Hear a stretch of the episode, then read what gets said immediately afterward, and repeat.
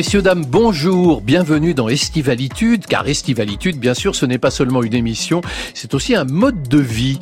Demain, un parti politique, pourquoi pas Enfin bref, Estivalitude, la petite boutique éphémère qui ouvre chaque jour sur France Inter de 9h à 10h. Et avec ceci... C'est ouvert à tout le monde Tout le monde Tout le monde Ouais, tout le monde y sera. Formidable mais qu'est-ce qui vous est arrivé, Antoine de Bach? Je connaissais le biographe talentueux de Godard et Truffaut, l'intellectuel et virevoltant dans les bibliothèques comme un poisson dans un bocal, et je vous retrouve en pleine transhumance, à la tête d'un troupeau de moutons, et là, je, vous, dois dire, je vous admire énormément. Après avoir signé chez Perrin une histoire de la marche, qui est sortie le 4 juillet, vous nous offrez le récit de vos exploits, Ma transhumance, carnet de Routeau, chez Artaud. Bonjour Antoine Debac. Bonjour. Marion Van Rantergem, vous aussi vous parcourez l'Europe, mais sans mouton et plutôt en train ou en avion, les yeux écarquillés. 30 ans plus tard, où est passé le rêve d'Europe unie? Ça donne un livre très personnel entre essais politiques, documents journalistiques et journal intime. Mon Europe, je t'aime moi non plus, 1989-2019 chez Stock. Bonjour Marion Van Rantergem. Bonjour Christophe. Vous l'avez saisi, deux randonneurs ont posé leur sac ce matin dans le studio 621 de France Inter. Magnéto, Juliette. Estivalitude. Mais qu'est-ce que ça veut dire d'abord? Ça veut rien dire. Christophe Bourseiller sur France Inter. Mario Van Rantergem, je disais 30 ans, 30 ans, 30 ans après. Donc voyons, que s'est-il passé il y a 30 ans? À 5h moins de quart ce matin, premier coup de pioche sur le mur de Berlin. Des dizaines d'Allemands, Est et Ouest, sont montés sur le monument historique. La zone interdite est aux mains de la jeunesse allemande.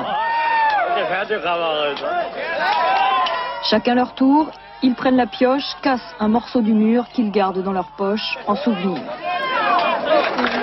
Vers 23 heures la nuit dernière, des milliers d'Allemands de l'Est ont forcé les frontières qui séparaient l'Est et l'Ouest. Les gardes frontières n'interviennent pas. 30 ans, ah bah oui, bien sûr, c'était la chute du mur de Berlin, c'était l'espoir d'une Europe unie. Et puis vous le dites dans votre livre, d'ailleurs, Marion Van Rantergem, j'avais 30 ans de moins, c'est toute ma jeunesse, c'est toute une vie. Et en fait, vous balayez à la fois votre destin personnel et celui de l'Europe. Et c'est le gâchis aujourd'hui, selon vous?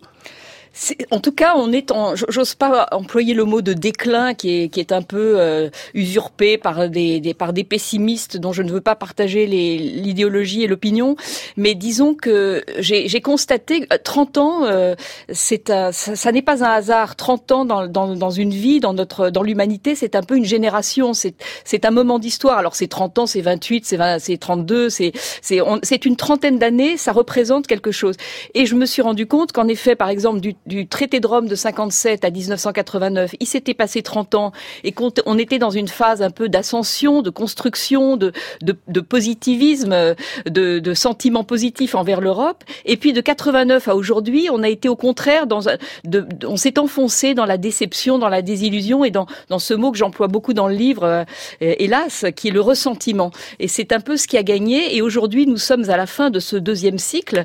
Et je crains que mon inquiétude est un peu que nous ouvrions un troisième cycle de 30 ans euh, qui est qui serait peut-être euh, celui du, du, populisme nationaliste. Et de la désunion de l'Europe. Peut-être peut-on contredire l'histoire. Alors c'est vrai que votre histoire personnelle, Mario Van elle est déjà compliquée parce que vous êtes belge, mais alors vous, vous appartenez à la minorité dans la minorité puisque vous êtes, si j'ai bien compris, flamande francophone. Alors belge, c'est un peu vite dit parce que je ne suis pas né en Belgique. Mon père a été naturalisé français quand il était encore euh, adolescent, quand il est à, sa majorité. Euh, donc j'ai des origines belges. En effet, mon père est né à Gand et je suis, euh, j'ai ce, je porte ce nom qui ne peut pas vraiment cacher d'où il vient, qui est vraiment un, nom très flamand. Paraît-il, il y en a, il y en a énormément en Belgique, mais aussi en, aux Pays-Bas. Et c'est vrai que tout le monde me dit alors tu parles flamand? Eh ben non, justement parce vous que êtes la flamande qui ne parle pas flamand. Non, parce que je suis un peu une renégate parce que les flamands à l'époque où, mon père était enfant étaient les prolos de, de l'affaire, c'était les, les, les, mal lotis de la Belgique. Et qui, avec euh, qui, qui étaient dans une sorte, enfin mon père le vivait comme ça, comme une sorte de complexe d'infériorité vis-à-vis de tout ce qui était francophone et français. Et donc on, mettait un point d'honneur dans sa famille à ne surtout pas parler le flamand. Et d'ailleurs les, les, bonnes sœurs disaient à mon père c'est interdit de parler le flamand, enfin le néerlandais parce que les bonnes sœurs, euh, le, Dieu comme on sait ne parle que le français. Ah oui c'est ça. Mais alors c'est drôle parce que vous Antoine de Bach, bah, euh, vous vous appelez Antoine de Bac. Alors ça s'écrit Bec, euh, et c'est un nom aussi qui sonne flamand. Absolument, c'est c'est un nom d'origine flamande. Ma famille euh, euh, vient de Dunkerque, plus exactement, et et, et c'est vrai que c'est bon, euh, en général, quand on prononce mon nom, on dit euh, plutôt de bec parce que c'est ce que j'ai fait pendant à peu près 30 ans. Et euh, mais si on veut respecter effectivement la façon dont on devrait le dire, on doit le dire, c'est de parce que voilà, c'est c'est c'est flamand. C'est et ce n'est pas non plus un nom noble. Hein. Ça, c'est c'est-à-dire que c'est un c'est un deux vous n'êtes pas le, van de, d'ailleurs. ça m'énerve beaucoup quand on met une minuscule à mon van parce que ça n'a rien d'aristocratique ni de noble. Ah, je croyais avoir deux aristocrates ce ben matin dans le studio. Je suis extrêmement déçu. Mais il faut dire que le fait d'être d'origine belge, pour l'un comme pour l'autre, c'est intéressant parce que la Belgique, c'est un peu le. D'abord, c'est le lieu qui abrite les institutions européennes et c'est aussi le lieu où l'Europe se déchire entre justement les, les francophones, les, les, les, les flamands euh, et les autres. Euh, et d'ailleurs, vous dans votre livre, je t'aime moi non plus, hein, Mon Europe, je t'aime moi non plus, vous évoquez un projet de corridor, vous l'appelez par humour, un corridor humanitaire à Bruxelles. C'est quoi le corridor de Bruxelles? C'est même pas moi qui l'ai appelé par humour. Ils, sont sans aucun humour. Les Belges l'avaient appelé comme ça. C'était un projet euh, qui paraît totalement délirant, mais qui était sérieux et discuté en plus euh, auprès des plus hautes autorités. Il y avait notamment à ce moment-là le président du Parlement belge qui s'appelait euh, Herman Van Rompuy, qu'on a connu au à la présidence du Conseil européen un peu plus tard, et qui essayait de résoudre ce problème insoluble qui fait que Bruxelles est entourée d'une d'une périphérie qu'on appelle BHV, qui n'est pas donc le bazar d'hôtel de ville, mais euh, Bruxelles Alvilvoorde, qui est une et qui est faite parce que Bruxelles est en plein territoire flamand, c'est une, une un peu Berlin Ouest. Un peu, enfin c'est très compliqué et du coup les, les Wallons se demandaient comment et les, les francophones se demandaient comment rejoindre ou les, les Flamands comment rejoindre les, quartiers, rejoindre les quartiers entre eux en cas de guerre ou en cas ah de séparation. Ils n'osent même plus passer par les rues flamandes. en tout cas, mais, moi il m'est arrivé une, une mésaventure que je raconte dans dans le livre, c'est que donc avec ce nom flamand assez euh, significatif, j'arrive pour faire un reportage pour Le Monde dans ces banlieues, euh, ces, communes euh, néerlandophones, et on refuse de me parler en français. Donc on parle en flamand parce que mon nom avait été indiqué comme sur le, le registre des rendez-vous. Donc je dis excusez-moi, je ne comprends pas le flamand. Elle me répète en flamand, en néerlandais, pardon. Et, et finalement je dis écoutez, je ne comprends pas. Et agacée, elle me parle en anglais. Je me suis dit c'est quand même invraisemblable. Et en fait après le, bourgmestre m'a expliqué qu'il n'avait pas le droit, en effet, dans une mairie, dans un, bâtiment officiel, de parler le français, que c'était carrément interdit. Là, je me suis dit, ils sont vraiment devenus dingues. Ils sont devenus dingues. Alors, ce sont des carnets de route que vous avez faits, des carnets de route qui sont un, peu pessimistes quand même. Hein. Vous racontez une route euh, dure pas trop préoccupée plus que pessimiste parce que je m'amuse beaucoup en même temps. Je, et j'adore cette Europe et je continue à aimer ce, ce grand terrain de jeu euh, magnifique et unique au monde. Cette espèce de, de, de, bloc de valeurs et de civilisation euh, qui est, qui est incomparable aujourd'hui euh, et qu'on ne trouve nulle part ailleurs. Donc je ne dirais pas que je suis pessimiste. Je trouve c'est c'est pas c'est pas comme ça que je caractériserais le livre mais disons qu'il y a du souci vous, Antoine Debec, vous aussi, vous sillonnez l'Europe. Ah, vous avez dit Debec. Voilà, vous voyez, ça y est, j'ai craqué. Antoine Debec, vous aussi, vous sillonnez l'Europe. Absolument. Sauf que vous, alors c'est complètement différent. C'est une Europe. Euh, vous la ressentez l'Europe quand vous la sillonnez à pied avec les moutons? Ce qu'on ressent, c'est plus que l'Europe, c'est la, c'est la frontière ou la et les et les et les allers-retours, les migrations euh, à, tous les moments, hein, de d'hier à aujourd'hui. Euh. alors euh, c'est évidemment l'Europe aussi, hein, mais c'est c'est vrai que je, je ne marche pas sur ce chemin, en, comme dirait l'autre, en sautant comme un cabri, en disant l'Europe, l'Europe, l'Europe.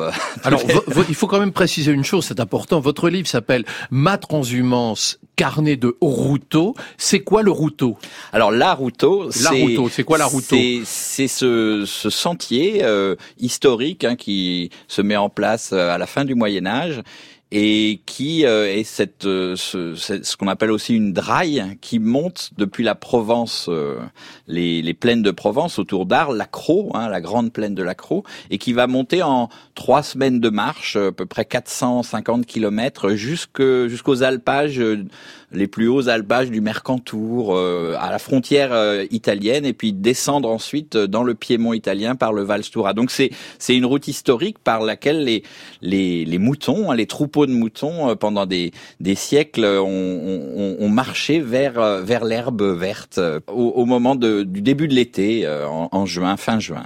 Il existe un film de Pascal Cardeillac, Cardeillac ou Cardeillac? Cardeillac, je crois. Cardeillac, sur, sur la route des bergers, dont vous êtes l'acteur principal, Antoine Debac, et dans lequel j'aimerais bien qu'on écoute cet extrait. Vous vous présentez. Je m'appelle Antoine Debac. Je suis né à Paris. J'ai une passion intime pour la marche et je trimballe un vieux rêve de gosse, celui d'être berger. Or la vie fit de moi un historien, écrivain, prof d'histoire du cinéma. Si je foule aujourd'hui les bords du Rhône, c'est parce qu'il m'a été donné une chance fabuleuse, celle de refaire la route des grandes transhumances, vers ces montagnes où enfant, j'ai rêvé d'une autre vie. Et cette aventure, j'en ferai un livre. Alors c'est pas ma voix, hein. c'est c'est un acteur qui qui lit euh, un, un, texte qui est à la première personne.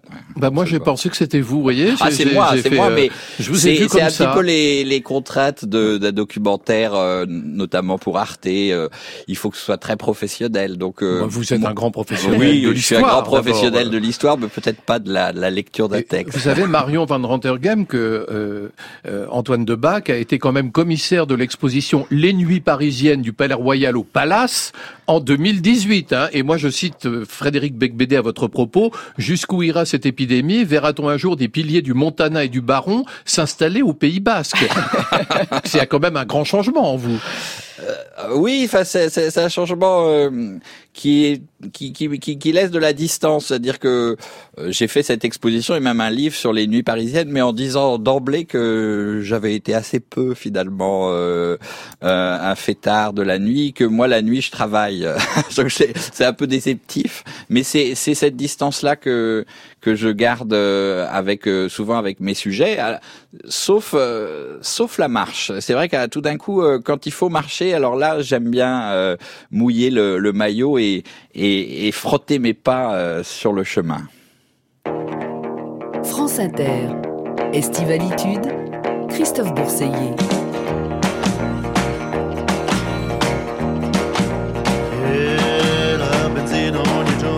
Sempre di più e la lira cede e precipita giù. Valutation, valutation. Cambiano i governi, niente cambia lassù. C'è un buco nello Stato dove i soldi vanno giù. Svalutation, svalutation. E io amore mio non capisco perché. Cerco per le ferie un posto al mare, non c'è. Svalutation. Svalutation.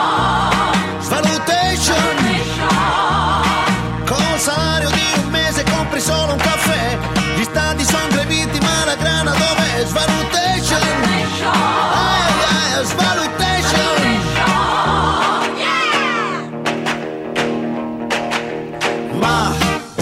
Siamo in crisi ma senza andare in là, l'America è qua. In automobile a destra da 30 anni si va, ora contro mano vanno in tanti si sa che scontration, che scontration. Con la nuova banca dei sequestri che c'è, ditemi il valore della vita quant'è, valutation. E io amore mio non capisco perché tu vuoi fare il gallo poi fai l'uovo con me sulle station. Oh, sulle Nessuno che ci insegna a non uccidere c'è Si vive più di armi che di pane perché assassination, assassination. Assassination. assassination. ma questa Italia qua, se lo vuole sa che ce la farà.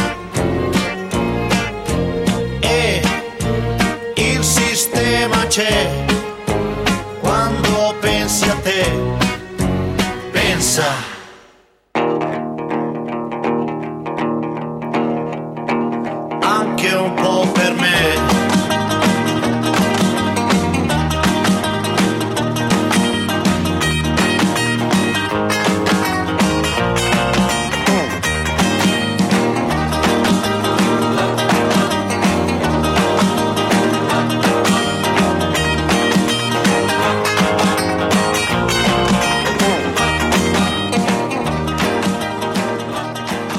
Bonheur, bonheur, bonheur. Donc on adore hein, tous dans le studio. C'était le grand Adriano Celentano en 1976, le maître du rock italien. Bah oui, ça existe dans Swallutation. Nous vivons à une époque où il y a de moins en moins d'enfants nés en Europe. Pour l'Ouest, la réponse serait l'immigration. Pour chaque enfant disparu, il devrait y en avoir un qui arrive et les chiffres seront bons. Mais nous, nous n'avons pas besoin de chiffres. Nous avons besoin d'enfants hongrois. Vous êtes des crétins infinis parce que vous n'avez pas compris les valeurs de l'Europe. Nous voulons retrouver notre souveraineté et récupérer notre citoyenneté. Je préfère regarder en face notre Europe. Elle va mal parfois, mais regardez aussi tout ce que nous avons accompli. Réveillons-nous, car l'Europe en a besoin. Juliette Medevielle nous a offert ce petit medley où on a entendu les voix successives de Victor Orban, de Daniel Cohn-Bendit, de Steve Bannon et d'Emmanuel Macron. Alors Marion Van Drantergem, c'est vrai que vous n'avez pas froid aux yeux. Les populistes, les nationalistes, vous allez vous les rencontrer chez eux? Et alors ce qui est très étonnant dans votre livre, c'est que vous, vous avez notamment euh, rencontré le leader populiste Victor Orban, que vous connaissez bien. Ben, J'ai une histoire euh, intime, si l'on peut dire, avec Victor Orban et assez inattendue c'est que pour une série de hasards, j'étais allée vivre en Hongrie, à Budapest, pendant un an en 1993, c'est-à-dire qu'au tout début des années 90, peu après la chute du mur de Berlin, un moment où la Hongrie était en train, en pleine transformation, en plein printemps, en plein printemps, en train d'attirer les investisseurs euh, de, du monde entier. Et euh, Victor, donc je fréquentais du coup, on, on est un peu limité en Hongrie par, par cette langue absolument impossible. C'était un moment où les jeunes parlaient assez peu l'anglais, où les vieux parlaient vaguement l'allemand et avaient volontairement oublié le russe. Donc euh, je me retrouvais forcément dans des milieux francophones et anglophones. Et c'était la plupart du temps des enfants, des dissidents euh, des, gens plutôt euh, cosmopolites, ouverts sur l'Europe, etc. Et l'un d'entre eux était ce jeune Victor Orban, qui n'était pas euh, dans ma bande directe, mais qui était un ami de ma qui de, était de un mes type amis, très sympathique, un grand extrêmement modéré. sympathique et qui pour moi était un héros. Je disais dans le livre, on était toutes amoureuses de, de lui, les filles, parce que c'était une sorte de héros romantique. Il avait été incroyablement courageux, euh, un dissident. Euh, évidemment, il était jeune, donc il n'a pas, il n'a pas eu beaucoup de temps de dissidence, mais il s'était affronté très courageusement à l'armée soviétique et aux, aux dignitaires du pouvoir lors d'un discours fameux sur la place des héros de Budapest en, en 1989 en disant nous voulons retrouver notre liberté, nous ne voulons plus de cette armée d'occupation, allez-vous-en. Et cet homme s'est métamorphosé en une sorte de, de Mr. Hyde. Alors euh, petit à petit, c'est vrai. Alors est-ce qu'il y a une part de cynisme et d'opportunisme? Certainement. Il a compris qu'il y avait un filon politique à prendre de plus en plus conservateur nationaliste. Est-ce que c'est sa, sa, sa nature qui a parlé? Toujours est-il que euh, du temps où je le connaissais, il avait fondé ce petit parti qui s'appelait le Fidesz, qui est un peu moins petit aujourd'hui, qui est quand même parti qui- au qui- pouvoir. Qui, est le- est plus des trois, des deux, tiers de l'Assemblée aujourd'hui, euh, et qui et qui est de moins en moins démocrate et de moins en moins libertaire, libéral euh, à tous les sens du terme. Euh, donc c'est pour moi c'est très intéressant ce cas de Victor Orban que j'ai connu, que j'ai pu interviewer pour Le Monde au moment où de sa métamorphose en 2006, il était en train de bifurquer complètement. Il jouait avec la grande Hongrie, tous ce- ces mythes du grand nationalisme hongrois. Euh, il était en train de, de, de- de rompre aussi les règles de la démocratie. Il haranguait les gens dans la rue, il boudait le Parlement. Enfin, il commençait à être vraiment le tribun populiste qu'il est aujourd'hui. Et, et pour moi, il métaphorise à lui tout seul, il, il incarne cette grande boucle, ce que j'appelle cette grande boucle de, de 1989 à aujourd'hui, où on est passé du sentiment de, de l'amour de la liberté, du sentiment de, la soi. démocratie au repli Eh nationaliste. oui, eh oui. Antoine Debec, vous avez dû en croiser, vous, des populistes, des eurosceptiques sur le sentier de la transhumance. Oui, enfin, c'est c'est pas absolument ce qui se manifeste euh, le premier, euh, euh, mais c'est vrai que le, sentiment d'un rapport à, une Europe qui vous contraint et qui vous qui vous oblige, par exemple, à, remplir des, dizaines et des dizaines de formulaires pour être en règle avec les, les règles communautaires, notamment quand on élève des moutons, quand on perd un mouton dévoré par un loup, pour se faire rembourser. Tout ça fait qu'il y a un sentiment de, de rejet très fort hein, ah chez les éleveurs. Alors écoutez, il y avait un candidat qui s'est présenté aux élections en 2017, c'était Jean Lassalle, et qui disait si on si on m'élit, disait-il, on enverra un berger à l'Élysée. Absolument. Alors par rapport à ce à ce discours euh, très euh, très très anti-Europe euh, sur le fait que l'Europe euh, vous vous contraint et vous vous vous, vous empêche de travailler Hein, c'est un petit peu ce discours qu'on trouve chez les éleveurs. Il y a euh, un contre-discours qui est celui de la, légende, la mythologie du berger, euh, qui euh, qui est aussi puissant d'une certaine façon et qui est aussi, je pense, à la fois juste et excessif.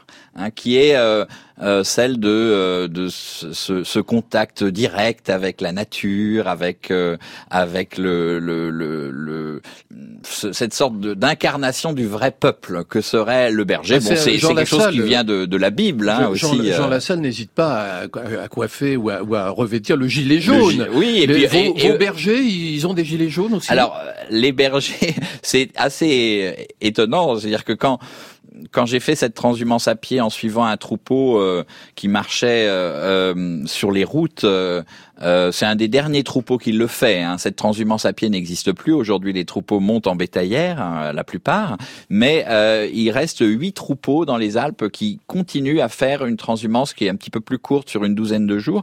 Et euh, forcément, euh, les bergers qui encadrent ces troupeaux, euh, qui sont à peu près une dizaine pour un troupeau de, de, de 1000 bêtes, ils portent le gilet jaune, ils sont sur la route, ils travaillent. Alors, c'était avant les gilets jaunes, donc moi, pour moi, je, je, les voyais dans un costume de travail.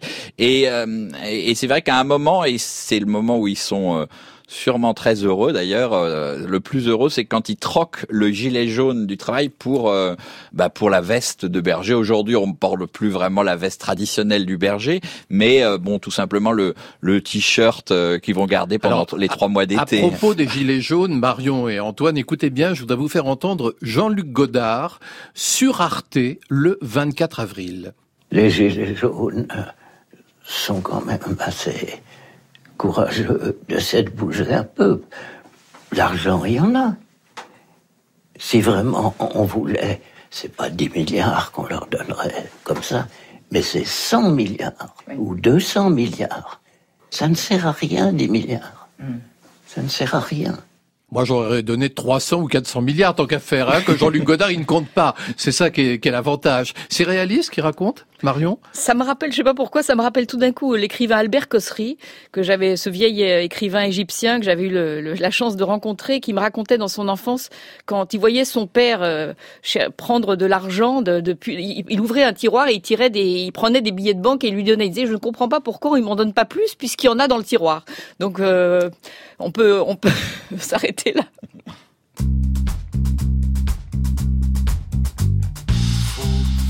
Pas caché. Faux, ça n'est pas caché. Faux, ça n'est pas caché. Faux, ça n'est pas caché.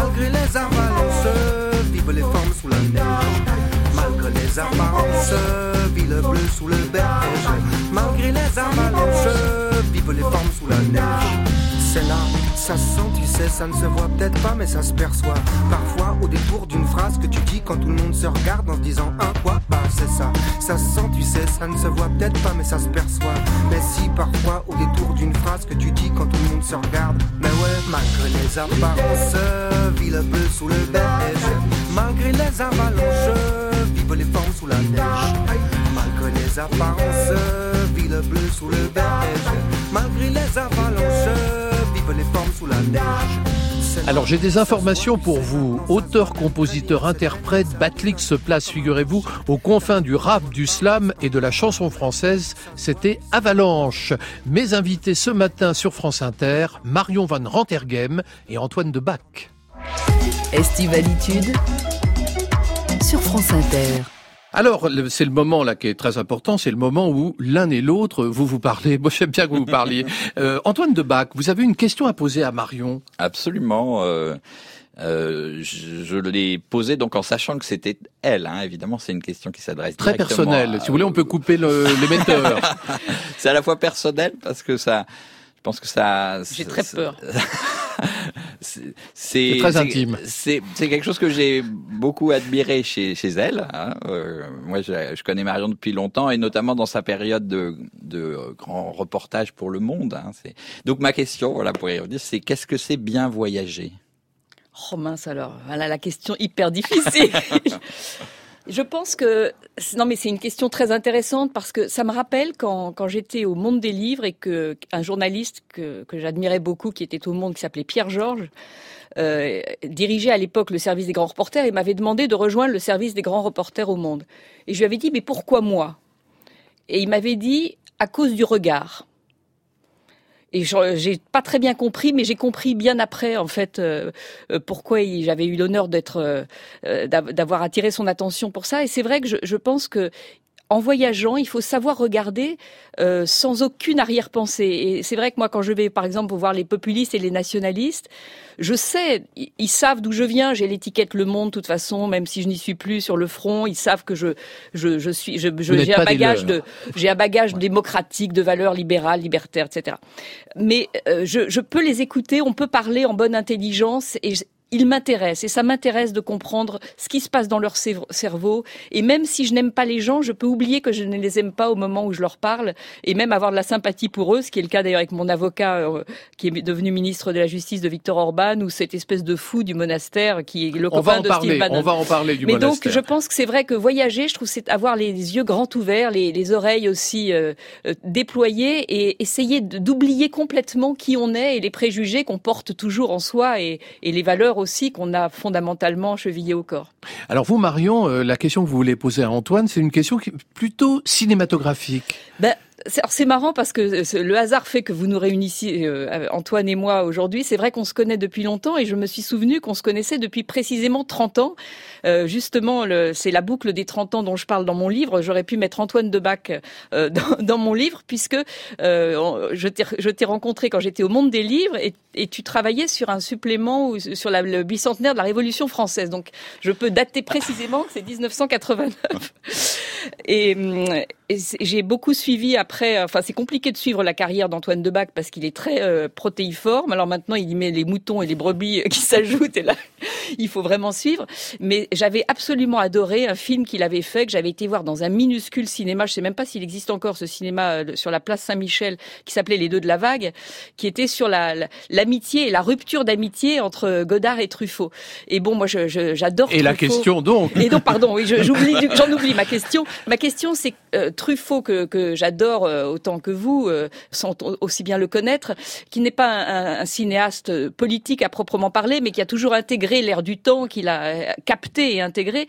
Qu'est-ce que pourrait faire Truffaut aujourd'hui? Est-ce qu'il y aurait une, une, nouvelle vague à la Truffaut? Est-ce qu'il intégrerait les gilets jaunes? Est-ce que quel serait son son cinéma aujourd'hui? En deux mots, hein, soyez gentil de répondre. Voilà, c'est très facile mots, aussi hein. comme. Un mot et demi, on va dire. non, le non, cinéma de Truffaut à, à 86 ans, ouais, c'est sûr. C'est une très difficile question. Alors, moi, mon idée de Truffaut, c'est que hum, il aurait euh, retrouvé quelque chose qui était bon, qui n'a jamais quitté, mais il aurait été de plus en plus vers ça. C'est son enfance, c'est c'est et son enfance euh, la plus sauvage au sens euh, le bâtard, euh, l'enfant pas aimé, euh, celui qui se fait tout seul, et, et que il aurait d'une certaine manière été beaucoup plus en retrait du monde, euh, qui se serait beaucoup plus réfugié dans le passé. Euh, euh, donc ça, c'est un peu déceptif par rapport à la question. Mais, euh, je en pense qu'il euh, n'aurait jamais filmé les, les gilets jaunes, par exemple. Voilà. Parce qu'il n'aimait pas Godard, son il présent. filme les gilets jaunes. Il n'aurait pas aimé le présent? Non, Truffaut n'aimait pas son présent. Godard, pour reprendre cette euh, opposition, il, euh, il ne vit que pour ça, que dans ça, même s'il ne l'aime pas présent. forcément, dans le présent. Euh, il a toujours fait ça. Et Truffaut, euh, évidemment, euh, il a il a filmé son présent, mais c'était toujours euh, avec ce décalage. euh, Oui, une mais- forme de nostalgie, de mélancolie euh, très, Antoine, très la, hein. question qui était en filigrane, Oui, oui. c'était que vous avez travaillé sur Godard, Truffaut, Eric Romer, Tim Burton, Tarkovsky, Jean-Claude Brissot, Maurice Pialat, Jean Eustache, mais aussi les cahiers du cinéma ou la nouvelle vague. Le cinéma d'aujourd'hui, c'est aussi bien qu'à l'époque? Si je réponds vite, je dirais non, évidemment. Euh, ce qui est faux. Alors c'est fa- c'est facile, mais euh, bon, ce qui manque au cinéma d'aujourd'hui, euh, en deux mots, c'est, je pense, c'est une sorte de de feu sacré, de de combat permanent, de voilà, de y le cinéma d'aujourd'hui, il a il a pas d'adversaire à affronter, il a gagné, il a gagné. Il est, il est respecté. Il est, alors il est d'autant plus Et respecté il est bon est, il est d'autant plus respecté qu'il est, il est de plus en plus minoritaire. Donc on le, on le respecte comme un musée, quoi. Euh, il est bon. Bah, ça le rend moins bon, je pense. C'est, ça le rend moins bon au sens où effectivement, ça le, ça le, ça le des des tâches de de, de de tout ce qui pouvait être euh, le plus euh, le plus combatif, le plus provocateur. euh, je pense que aujourd'hui la provocation, euh, d'une part, elle est partout, et puis euh, voilà, le, le cinéma a, a beaucoup de mal à la, à la faire sienne. Euh, euh, c'est fini le temps où euh, Truffaut, précisément, pouvait écrire en une d'un d'un journal très lu, d'un hebdomadaire, le cinéma français crève sous les, les fausses légendes. Voilà. Aujourd'hui, on écrirait ça, bon ben, ça passerait. euh, à l'époque, c'était quelque chose qui, qui faisait réagir et qui, voilà. Je pense que c'est c'est c'est principalement ça ce qui manque au, au cinéma Alors aujourd'hui. justement, C'est le feu Antoine- sacré. Justement, Antoine Debac, à propos de feu sacré, euh, on va écouter le son qui vous résume. Et le son qui vous résume, vous, Antoine, c'est ça. Ouf, on est arrivé. Arrivé où? Chez nous Et après, qu'est-ce qu'on va faire? Dormir Qu'est-ce qui te prend Et après On se réveillera Et après Pareil On commencera. On travaillera. On mangera. Et après Je sais pas. Mourir Bon, alors c'est manifestement pas un James Bond, euh, c'est pas un film de Gérard Houry, c'est quoi Antoine Debac C'est deux ou trois choses que je sais d'elle de Jean-Luc Godard, qui, qui vient d'ailleurs de ressortir en salle. Euh, c'est surtout euh, en un petit dialogue comme ça, comme Godard sait les, les saisir euh, sur le vif, hein, une sorte de, de constat d'impasse totale de la société euh, de consommation, euh, la société capitaliste, euh, donc en 1967, hein, début 67, euh, quand Godard tourne cela entre avec Marina Vladi euh, qu'on vient d'entendre. Euh, voilà, c'est et pour moi c'est c'est le talent de Godard, hein. c'est c'est c'est avoir sa- savoir saisir comme ça en au présent quelque chose qui qui dit tout du, du monde euh, du, du- de, de son monde. Et puis bon j'ai aussi choisi cette euh, petite scénette parce qu'il y a un petit garçon qui est Ah oui, un petit Ah garçon oui, qui observe ce, qui observe ce ce dialogue. Et ce petit garçon euh, bah, c'était le fils d'un d'un grand ami de Godard de l'époque qui s'appelait euh, Antoine Bourseillet et ce garçon c'est c'est vous Et Christophe? c'est moi, absolument. J'ai eu la chance de tourner dans trois films de Godard étant enfant. Vous avez tout à fait raison. Et Jean-Luc, d'ailleurs, était considéré comme mon parrain, euh, même si c'était pas très légal. Hein, c'était une sorte de parrain, euh, on va dire, euh, imaginaire, hein, en, un sens. Alors vous, Marion Van Rantergem, le son qui vous résume, ça m'a beaucoup surpris. Hein, alors on l'écoute.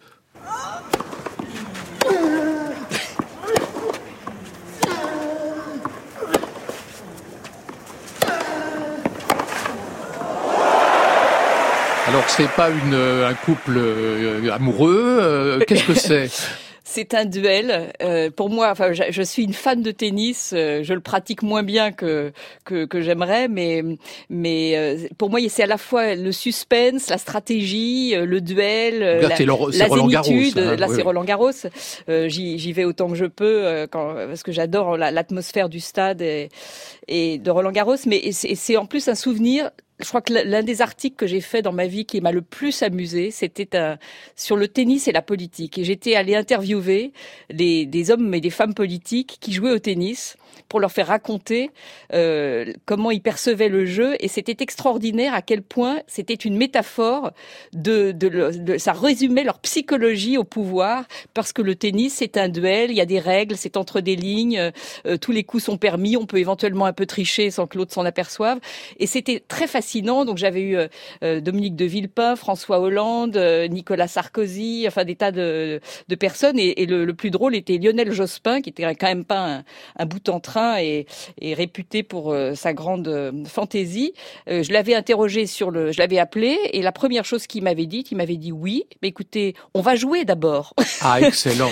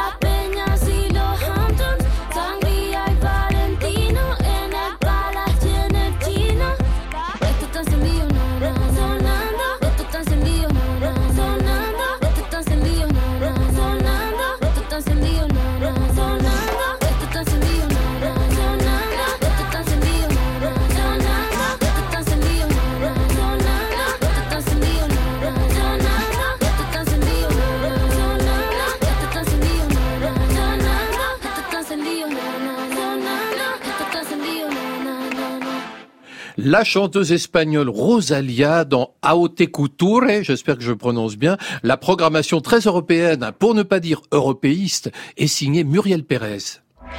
Christophe Bourseiller, Estivalitude sur France Inter.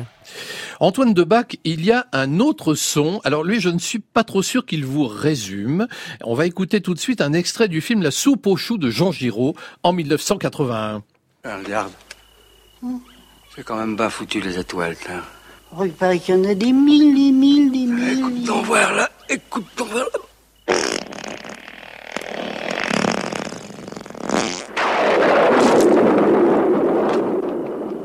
Alors ça, c'est quand même le Antoine Debac, moi que je l'inclassable, on va dire, puisque vous êtes l'auteur d'un livre paru en 2016 qui s'appelle Le Club des Pêteurs. Absolument. Donc vous vous intéressez aux paix pour quelles raisons je m'intéresse au paix parce que je m'intéresse au corps. Je suis un historien du corps et euh, je m'intéresse au paix parce que c'est j'aime bien le malaise que ça provoque dans à toute époque hein, évidemment euh, et en même temps j'aime je, suis très fasciné par la façon dont euh, un certain nombre de d'écrivains par exemple euh, ou de cinéastes. hein, on vient d'entendre la soupe aux choux.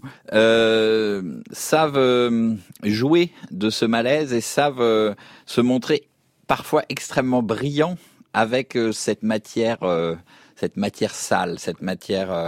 Et c'est ça qui, qui moi me, me fascine. Alors à propos de malaise, dans votre livre, il y a une scène de cinéma, Marion van Rantergem, vraiment, c'est que vous allez dans un monastère italien, et là vous rencontrez un monsieur euh, qui travaille pour Steve Bannon, et il faut savoir que Steve Bannon, vous allez nous l'expliquer, a créé un mouvement international, au nom d'ailleurs extraordinairement mystérieux, c'est presque du James Bond, qui s'appelle The Movement, le mouvement, pour installer des régimes populistes partout en Europe. Et vous allez, vous, à l'épicentre de The Movement.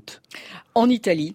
C'est près de Rome. Euh, c'est un monastère qui est situé dans la campagne romaine, à une centaine ou 200 kilomètres, totalement perdu, absolument somptueux euh, du point de vue euh, architectural, un peu moins pour ce qui s'y passe à l'intérieur.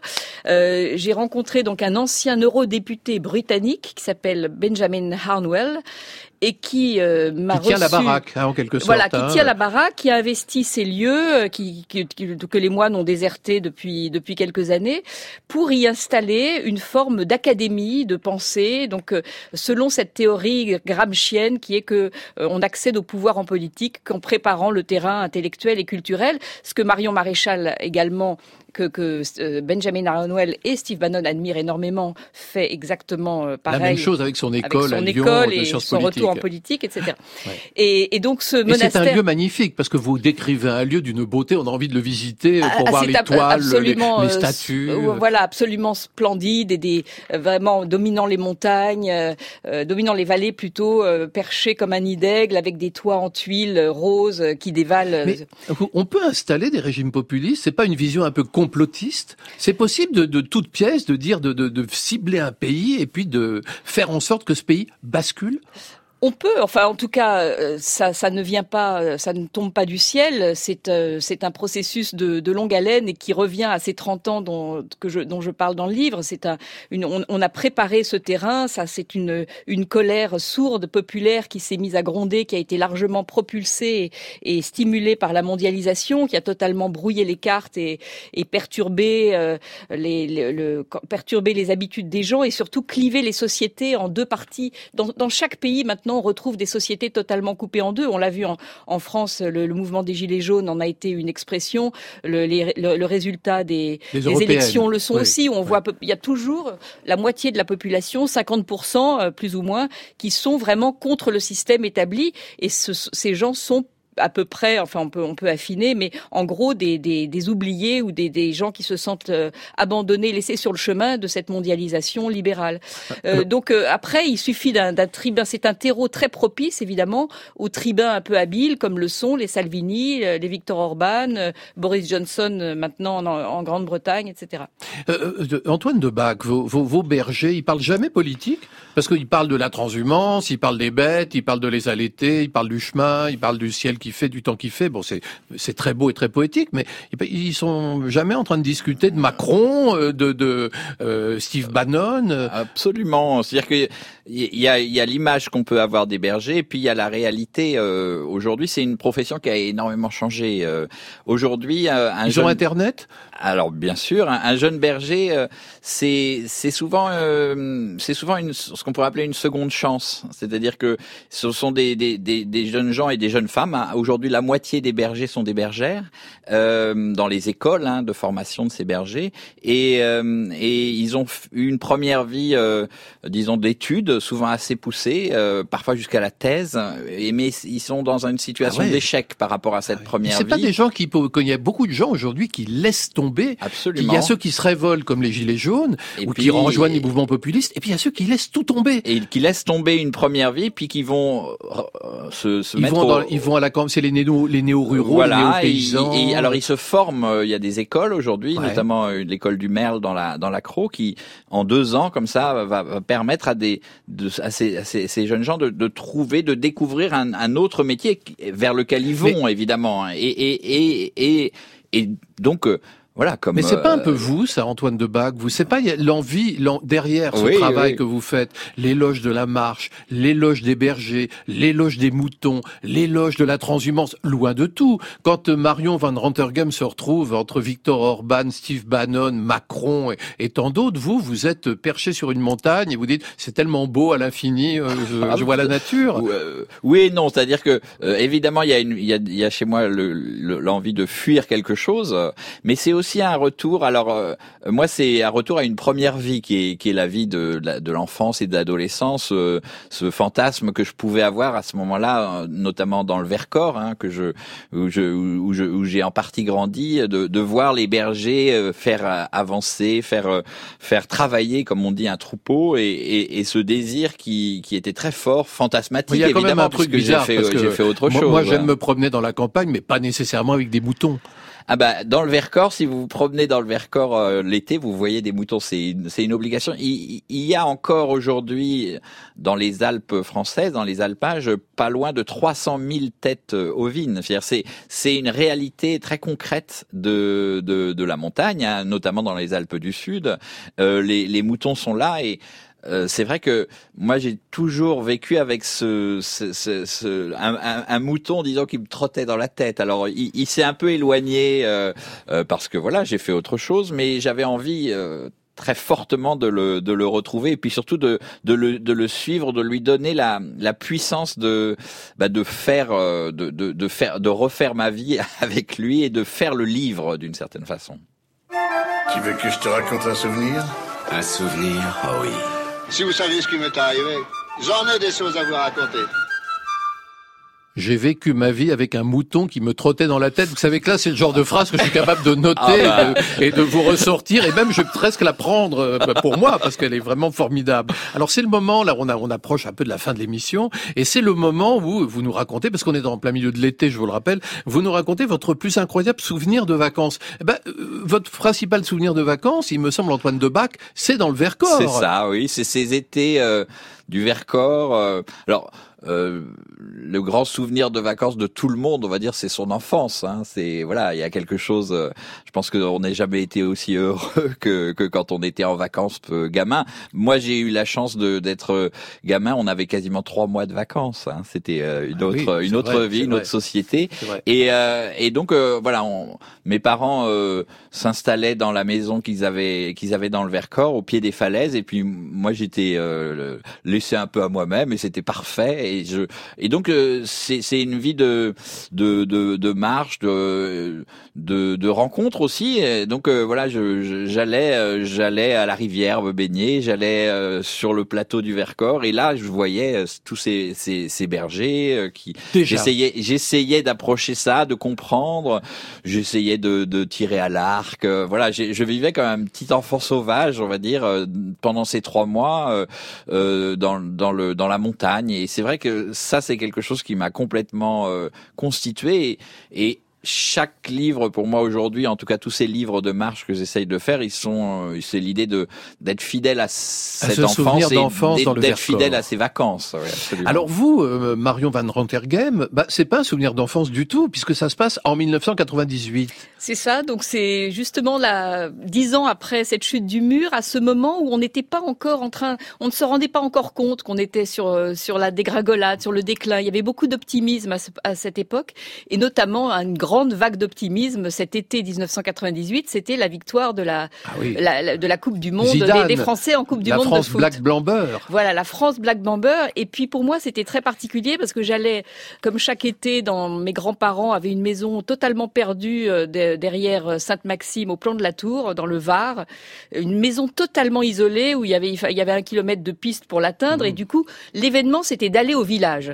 Et, euh, et on allait au village. Et ce- cette, ce- cette année-là, c'était très particulier parce qu'évidemment, ils avaient mis des grandes télévisions sur la place du village et il y avait un, c'était un moment incroyablement festif. Même ma grand-mère qui comprenait rien au foot s'était mise à crier comme une folle sur la place du village à chaque but marqué. Et puis on allait après, euh, du coup, pris dans cette euphorie, on allait même redécouvrir Saint-Tropez. On prenait la voiture, on allait euh, prendre un verre au Papagayo. Et d'ailleurs, Saint-Tropez, était- c'était encore les dernières années où c'était à peu près vivable. Il n'y avait pas ces, énormes yachts euh, internationaux là qui, qui bousillent complètement ce port qui est un des plus, des plus beaux du monde. Hein. On, l'oublie, mais et, donc voilà, c'était une espèce de, bulle comme ça euh, avant, euh, avant un peu de, de déception et de euh, comment dire, oui, euh, le début d'une forme de tristesse qui est arrivée ensuite. Et donc que vous racontez dans votre livre. Eh bien merci Marion Van Rantergem et Antoine de Bach, vous avez tous deux fait preuve d'estivalitude. Alors Marion Van Rantergem, je rappelle que votre dernier livre, Mon Europe, je t'aime moi non plus, 1989-2019, est sorti chez Stock. Antoine de Bach, votre livre paru chez Artaud se nomme donc Ma transhumance, carnet de Routeau, et votre histoire de la marche chez Perrin est ressorti en poche. Et puis le film sur sur la route des bergers de Pascal Cardeillac, dont vous êtes en quelque sorte l'acteur, donc, est passé en avril sur Arte. Alors vous pouvez bien entendu réécouter et podcaster cette émission sur le site de France Inter. La réalisation est signée, attention, Juliette Médevielle, préparation Saad Merzac, Rebecca de Nantes, Claire Tesser, Pierre Goulancourt et Astrid Landon, et à la technique aujourd'hui, Nicolas Cazot.